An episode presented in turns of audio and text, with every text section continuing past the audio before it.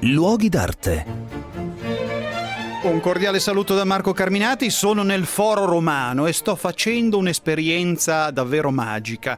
Mi sto recando, pensate, in una parte dell'antico palazzo imperiale, dell'antico palazzo palatino, dove stavano gli imperatori.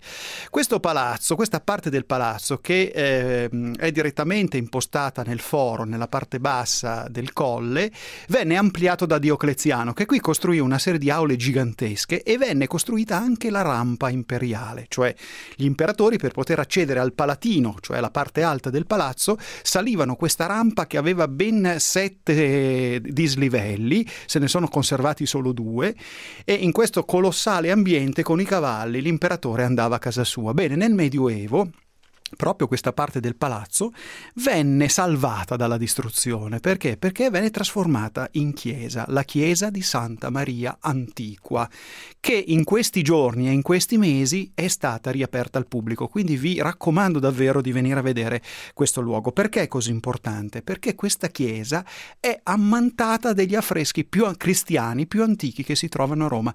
Corrispondono naturalmente all'arte bizantina, al periodo dell'arte bizantina. Siamo tra il VI e l'undicesimo secolo d.C. Ed è impressionante perché questa chiesa è completamente rivestita di affreschi, addirittura sono stati contati sette strati, cioè sono stati aggiunte sette volte cicli di affreschi uno sopra l'altro. Perché è così importante questo luogo? Beh, è così importante perché nel 705 d.C.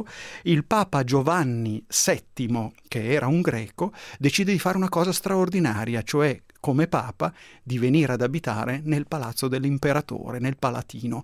Pensate se la storia della Chiesa fosse continuata qui, non avremmo avuto il Vaticano, ma avremmo avuto il Palatino. Quindi questa era la cappella eh, del pontefice, era un luogo impressionante dal punto di vista della qualità dei dipinti e oggi noi possiamo entrare, visitare eh, gli affreschi rinnovati e naturalmente restare colpiti dalla straordinaria freschezza di queste pitture che ci rimandano ai fasti di Bisanzio.